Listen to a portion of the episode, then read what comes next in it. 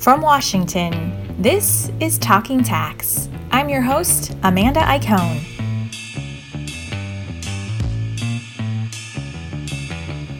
We're in the middle of yet another extended tax filing season.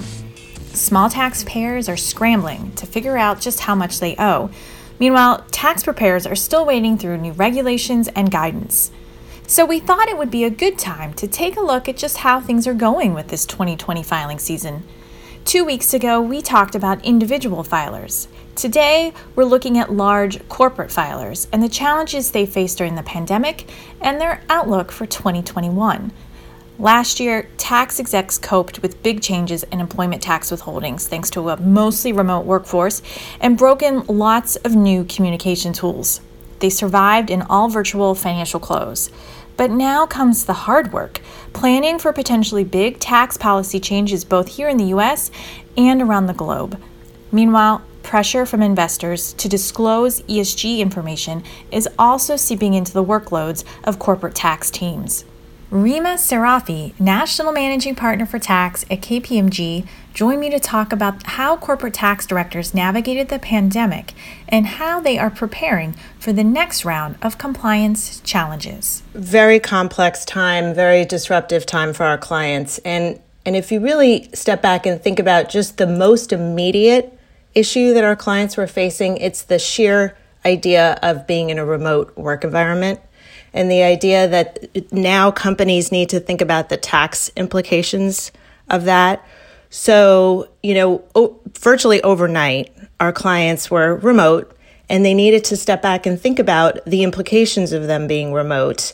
And what are the not just implications from a technology and, working together perspective, but also on their withholding taxes and their ability to remit unemployment insurance to whatever jurisdiction their employees were working in. So I'd say that was the most immediate effect of being in a remote work environment.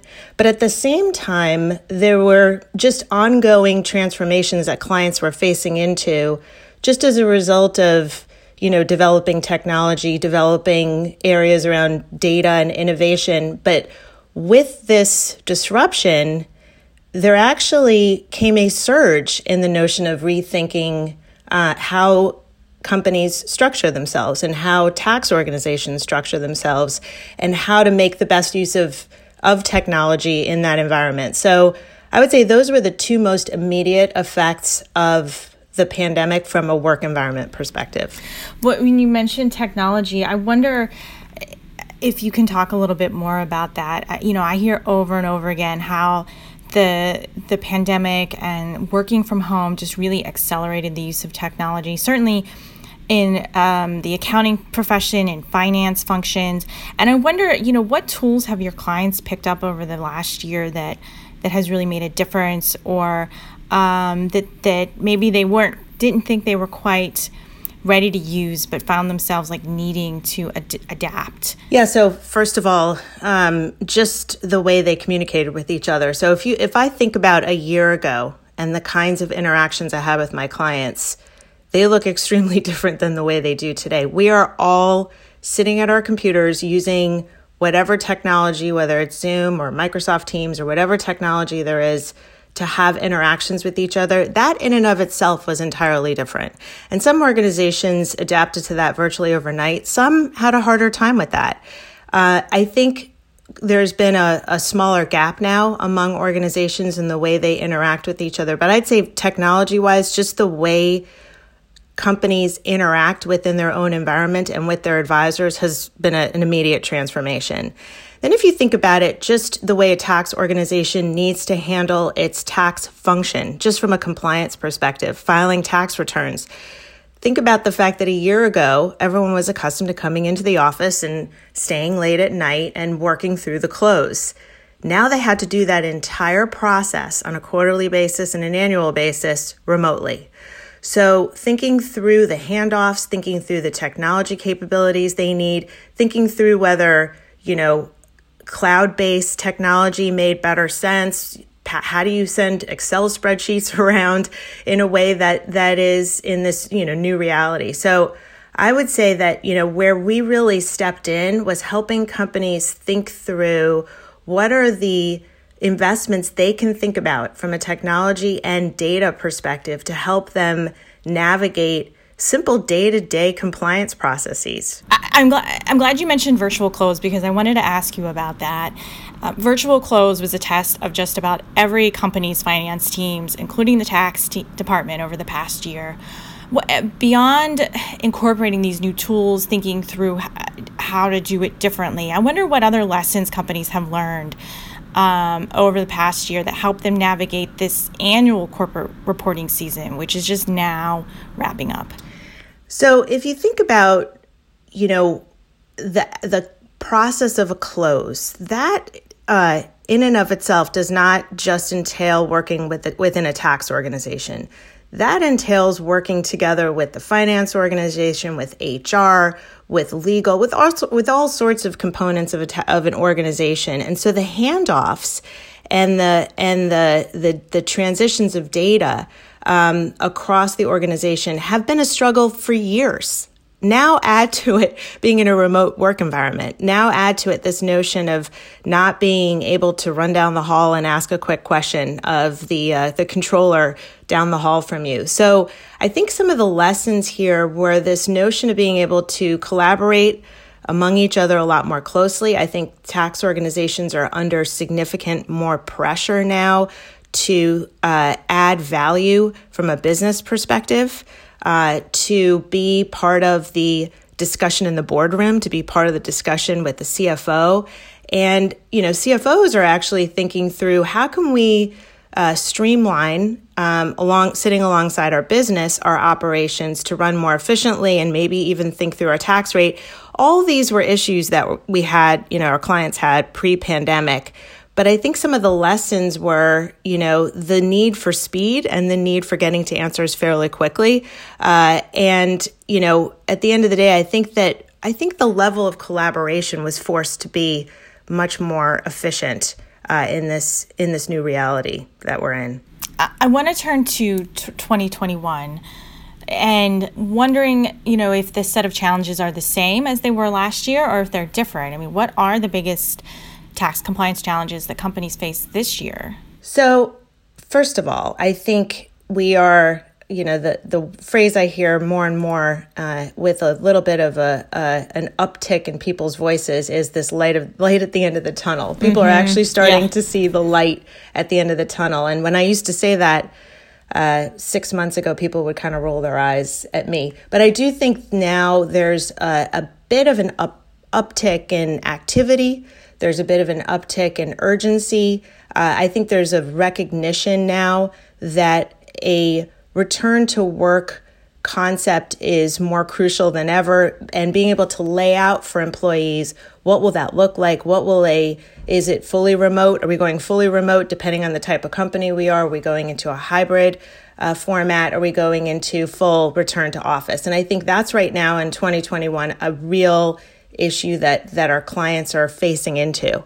The second notion is, you know, we have a new administration in place, and that's where 2021 looks a little bit different than, you know, 4 years ago, obviously in the past 4 years. So the notion of tax policy changes under the Biden administration is real. And, you know, the three questions really that our CFOs are thinking about under the Biden administration is, you know, how much of a policy changes are going to be, how likely is it, and how soon? And so I think that's a real front burner issue that our CFOs and chief tax officers are really thinking through. Is the corporate rate going to change? How do we put some planning in place to anticipate that? And so I would say that's a big distinguishing factor in 2021. And I'd say, you know, there continues to be disruption in the overall environment and business environment, and the parallel paths, but yet intersecting paths of business and the notion of being socially responsible. So if you think about this notion of, you know, environmental, social, and governance, it's really becoming front and center for our clients and for us, quite frankly. And so really kind of thinking through what is, you know, how is tax part of that conversation as employees and clients and investors are taking a more socially conscious view toward the business operations. And I'd say that's been a conversation that's been happening outside of the US for perhaps a little bit longer. But I think 2021 will have more of a focus on this notion of environmental, social, and governance issues, or what we call ESG. We've asked the same question here, and amongst our staff, is how tax fits into ESG and ESG reporting, and I think that could serve as a topic for a whole other podcast. So we'll save that one for another day, Rima. I wanted to follow up on your point about the potential for tax policy changes from the Biden administration. Of Joe Biden's campaign proposals, you mentioned the potential for corporate tax rate changes. I wonder what else would be on that list of the policy proposals that you're monitoring that could potentially impact the majority of your clients. There could be the corporate AMT reinstated, and there could even be a capital gains rate imposed. So I think all of those ideas and proposals are in play. And I think our clients are really it's an interesting time because I think our clients are really kind of trying to anticipate what's going to happen and plan for it without really knowing what's going to happen. And we saw this when Trump was elected. For an entire year, our clients were anticipating tax reform, and it had this equal focus on anticipation and sitting back and waiting until policy was put in place. So while one might anticipate a lot of planning and restructuring and changes to the way companies think about how they organize themselves in anticipation of policy changes, the reality is that our clients, they want to wait. They want to see what's going to happen because there's so much chatter out there about what could happen. Right. So I think that, 2021 is really going to be focused on, what are some models we can think through? What are some scenario analyses that we can think through? And what are some changes that we can think through that are in anticipation of policy change and then that we can move quickly on post-policy change? We're already hearing pushback on some of the proposals, specifically those targeting multinational companies. Some tax execs we've spoken with have suggested that now is not the time to be raising taxes, even on the largest multinationals, whom some would suggest could afford it. I wonder what your advice is to clients. I mean, they're kind of watching and waiting and testing things out. I mean, is that their only course of action? I mean, what do you tell them? Well, we have some pretty complex modeling that we can do for our clients to really kind of think through. Because at the end of the day, there isn't one piece of advice you can give a tax director. As I've learned over my 25 years here at KPMG and in working in tax, one size doesn't fit all. It really depends on the company's footprint globally. It depends on what the company's, historic controversy issues are. It depends on the extent to which the company is ingrained in the digital economy, right? So there are a number of factors that each company needs to kind of sit back and ask themselves, what does my fact pattern look like today, both in the U.S. and globally, and how do I think about that in light of not just U.S. tax policy changes, but also OECD policy changes? And there's a lot there too, right? We could probably speak about that for another hour, which is really around the taxation of the digital economy and the notion of, what is the change in international policy going to have? What kind of effect is that going to have on the modernization of our tax code? One thing is for sure: clients do not want to be on the bleeding edge of any issue, right? That they want to create a balanced approach that is, once again, consistent with social responsibility.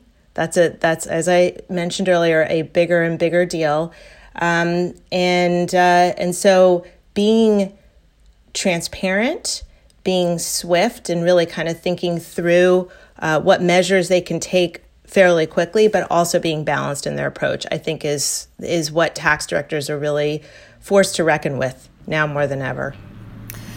It's a long to-do list for tax department leaders, tax executives. Rema, this has been great. Really appreciate you joining us today. Thank you. That was Rema Serafi, National Managing Partner for Tax at KPMG. You can find up-to-the-minute news on the latest tax and accounting developments at our website, news.bloombergtax.com. That website, once again, is news.bloombergtax.com. And share your thoughts with us on Twitter. We use the handle @tax. That's @TAX. Talking Tax is produced by me, Amanda Iacone, and David Schultz. Patrick Ambrosio is our editor.